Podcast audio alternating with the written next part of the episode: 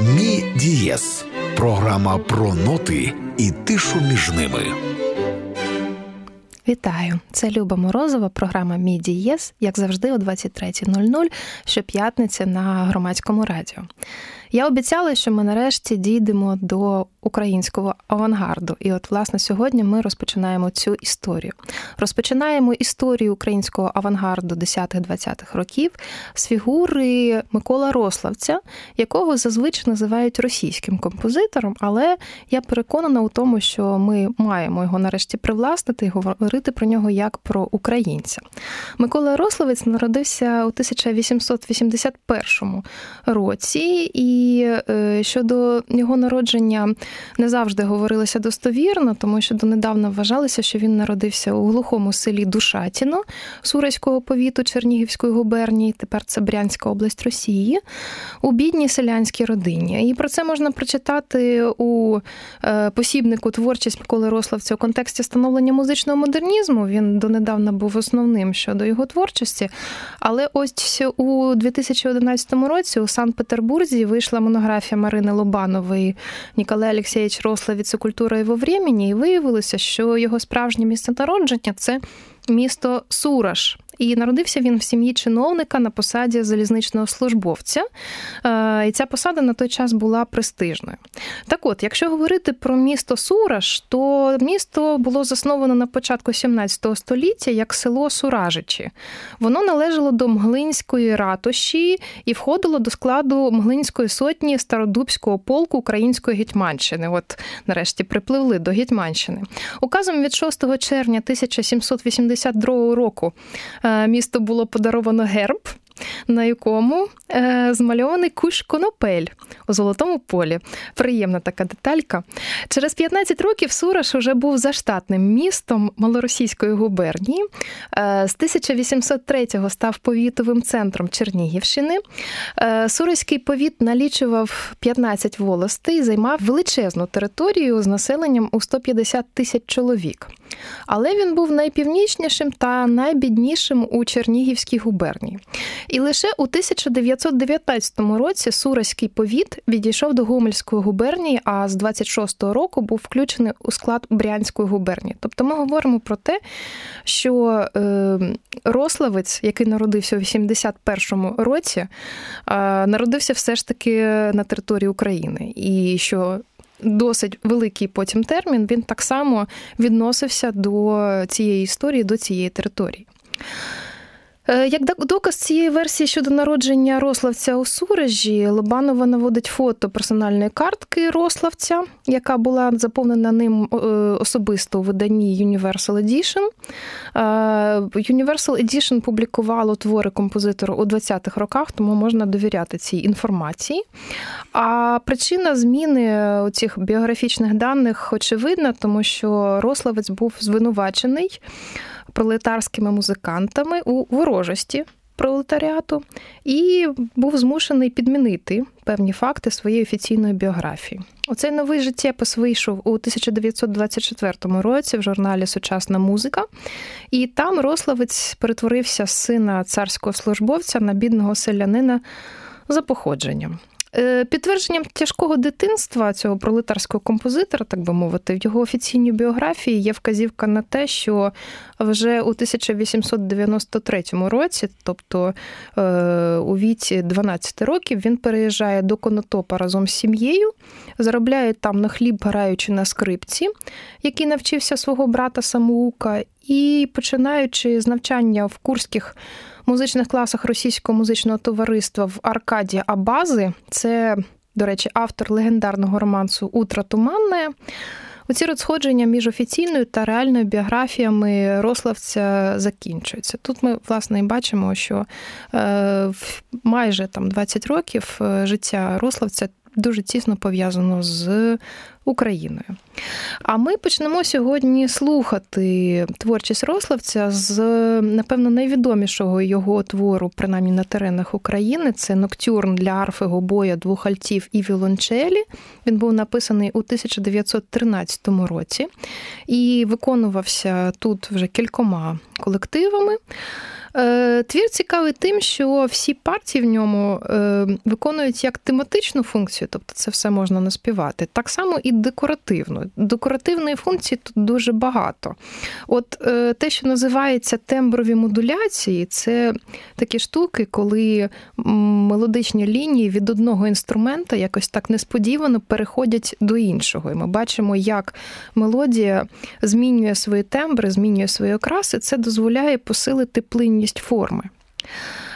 І в основі цього твору лежить новий принцип, який винайшов саме Рославець, і про нього ми поговоримо після того, як послухаємо композицію. Отже, «Ноктюрн для арфи, гобоя, двох альтів і віолончелі» тисяча дев'ятсот тринадцятого року виконує ансамбль солістів Большого театру ес ер ес ер, диригент Олександр Лазарєв. Це запис тисяча дев'ятсот вісімдесят шостого року.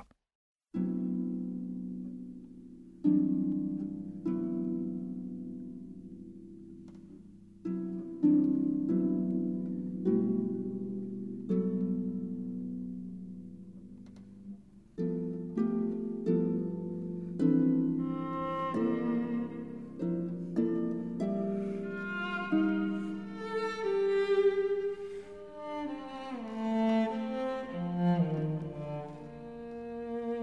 you.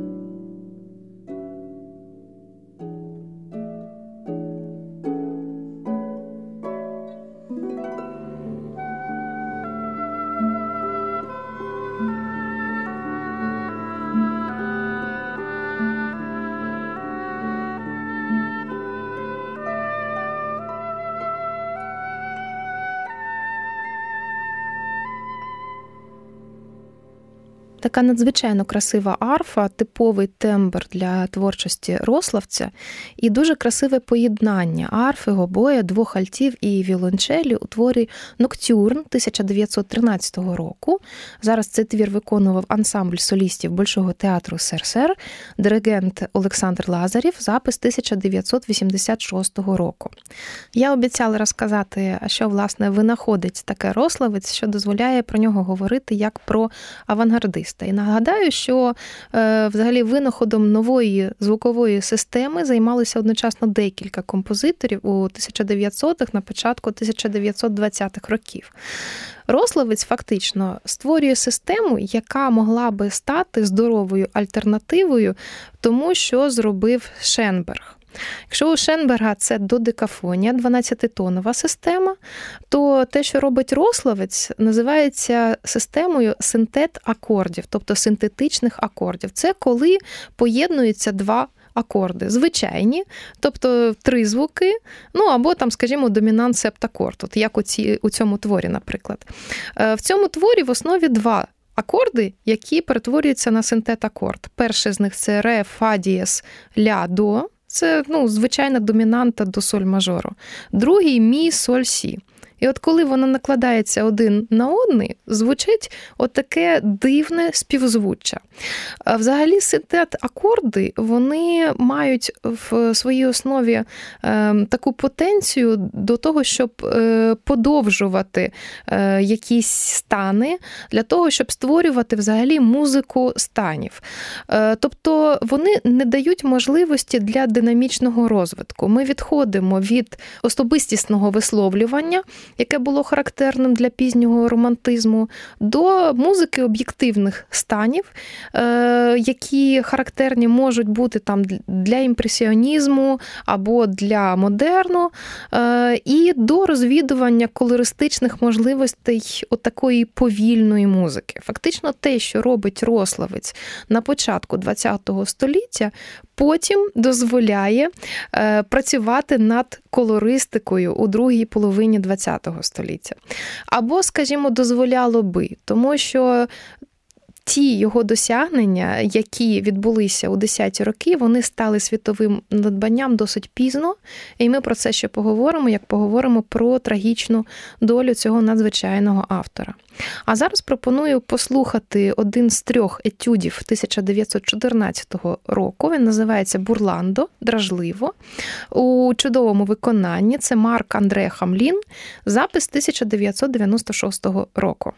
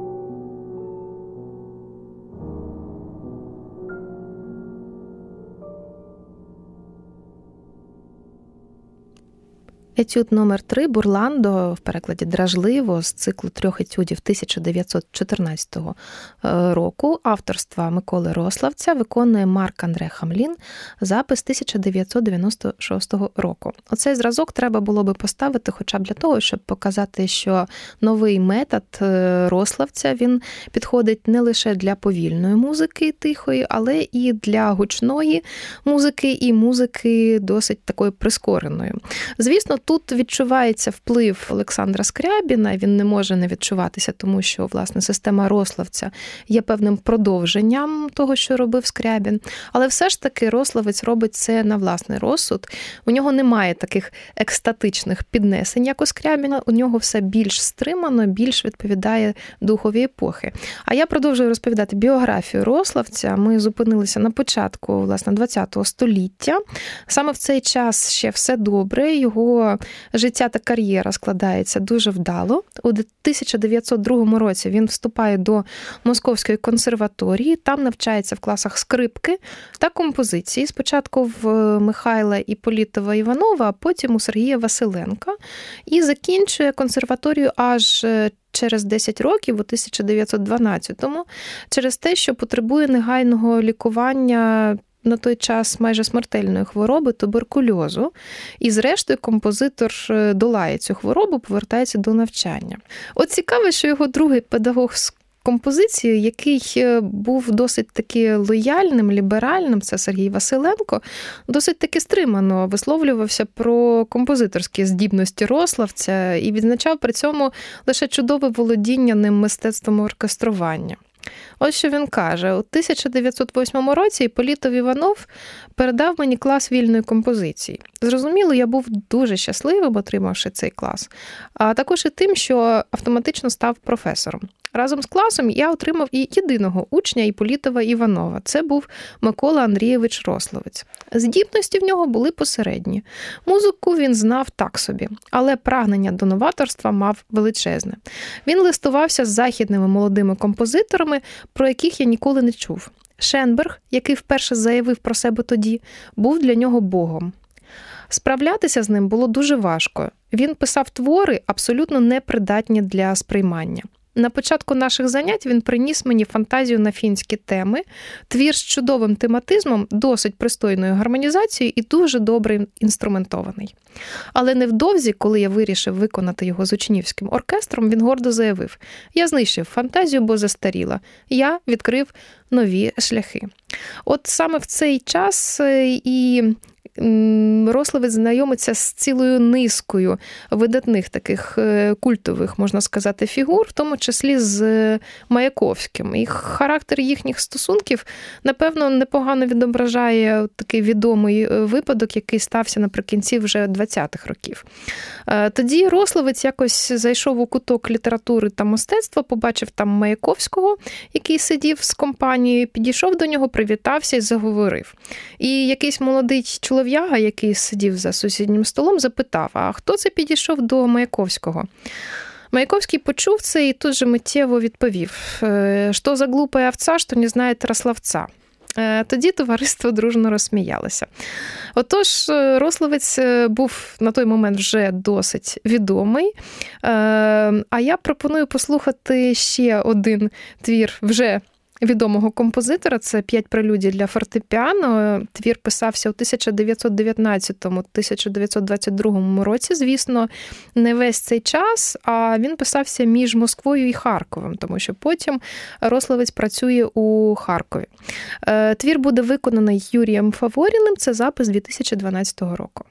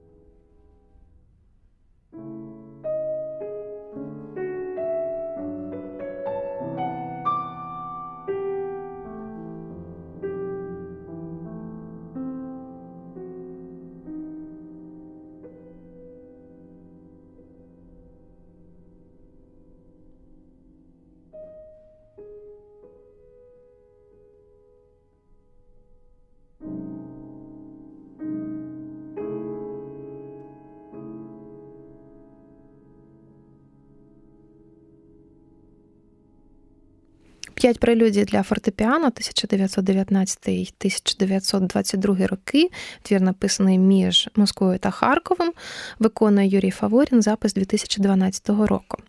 Ми підібралися до тисяча дев'ятсот сімнадцятого року, до моменту жовтневої революції та отримання рославцем державної посади голови Ради робітничих, селянських і солдатських депутатів у місті Єлець.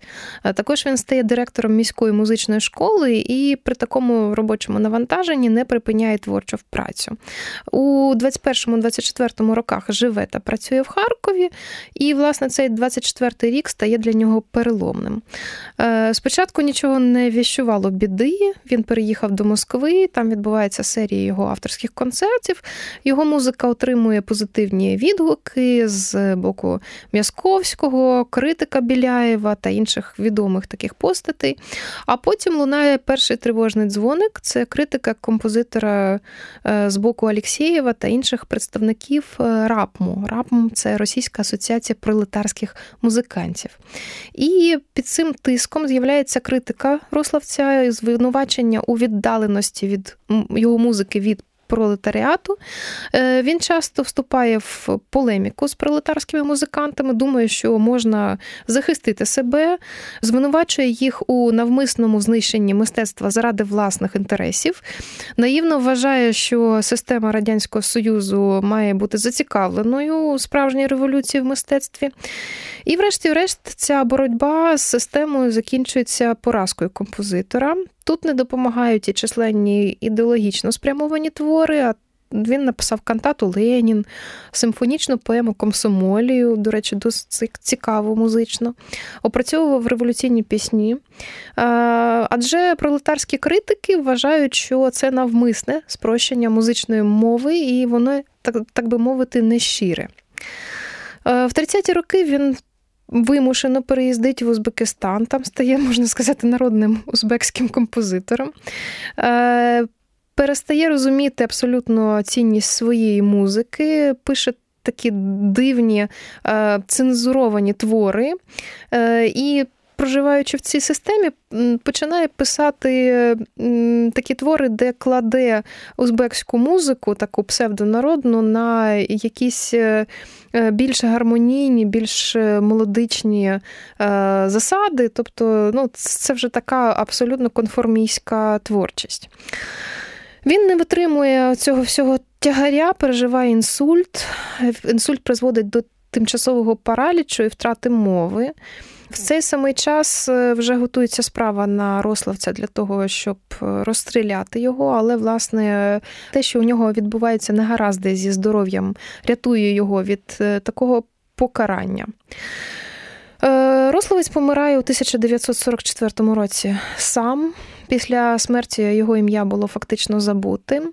Творчість стала табуйованою темою, а реабілітація імені композитора почалася аж на початку вісімдесятих років. Власне, от книжка Лобанової, про яку я говорила на початку передачі, дуже детально розповідає про те, як, в які роки їй доводилося боротися з системою для того, щоб наново звернути увагу на творчість Рославця.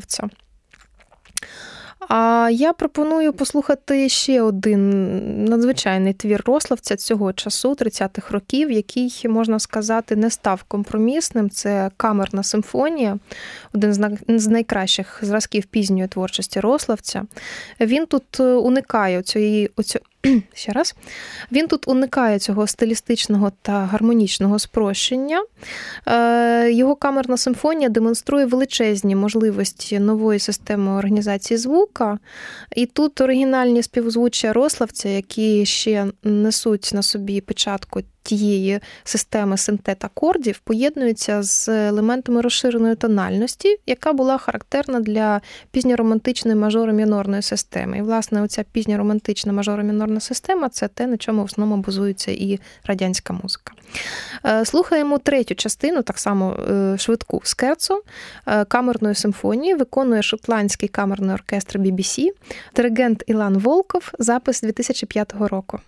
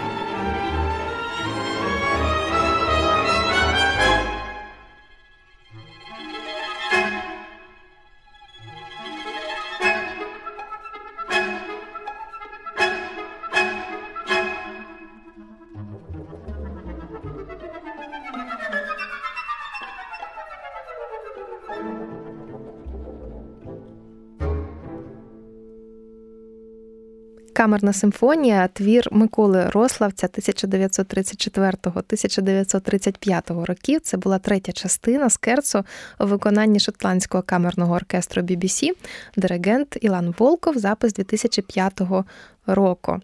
І на кінець сьогоднішньої розповіді про Миколу Рославця я би хотіла ще показати твір, який дуже люблю. Він називається «В години молодика», російською «В часи Новолунія». Твір, який такий був визначальним для відновлення пам'яті про Рославця. Це зразок експериментальної творчості Рославця. Він займає особливе місце і в еволюції композитора. Він пов'язаний з так званою атмосферою очікування. Тут є певні мотиви, символи. Про них зараз не буду говорити, бо, власне, підемо не туди, буду розповідати забагато музикознавчої інформації. Він розвиває ідею статичної композиції, про яку ми говорили на початку. У вцілілій чернеці партитури відсутня кінцівка, і реконструкція і редакція твору була здійснена у тисяча дев'ятсот вісімдесят восьмому - тисяча дев'ятсот вісімдесят дев'ятому роках тією ж таки дослідницею Лобанової. Відповідно до цієї реконструкції симфонічна поема «Години молодика» була вперше виконана симфонічним оркестром радіо Саарбрюкена під керуванням Хайнца Холлігера чотирнадцятого червня тисяча дев'ятсот дев'яностого року. Хайнца Холлігера, видатного гобоїста і композитора, звісно, ви все добре знаєте, і це було дійсно таке знакове виконання для того, щоб розповісти про творчість Рославця на Заході. На переконання Лобанової, поема «У години молодика» пов'язана з творчістю Жюля Лафорга. Його вірші, ну от назви перелічу: «Скарга провінційного місяця», «Літанія молодика», «Переклички декількох п'єро», «Місячне соло» та інші, ну, дуже нагадують і тематику цього твору. Дуже ймовірно, що Рославець не лише читав переклади, але й самостійно вивчав його вірші в оригіналі. І так чи інакше, творчість Лафорга справила на композитора значний вплив. Пізніше Рославець звернувся до нього в симфонічній поемі «На смерть землі». На жаль, ця поема втрачена. Ну і от ця інтонація очікування, про яку ми говорили, яка визначальною для раннього періоду творчості Рославця, тут дуже-дуже добре виявлена. Це музика станів, це тихі звучання, повільні і надповільні темпи і увага до тембрових фарб. Я вас залишаю, друзі, власне, пульсувати в цих хвилях фарб. Цю програму, як завжди, для вас готувала Люба Морозова разом з редактором Андрієм Іздриком. Ми почуємося наступної п'ятниці на цих хвилях громадського радіо о двадцять третя нуль нуль. А зараз слухаємо твір Миколи Рославця «В години молодика», він же «В часи полнолунія» тисяча дев'ятсот десятого - тисяча дев'ятсот тринадцятого років, у виконанні шотландського камерного оркестру бі бі сі, диригент Ілан Волков, запис дві тисячі четвертого року.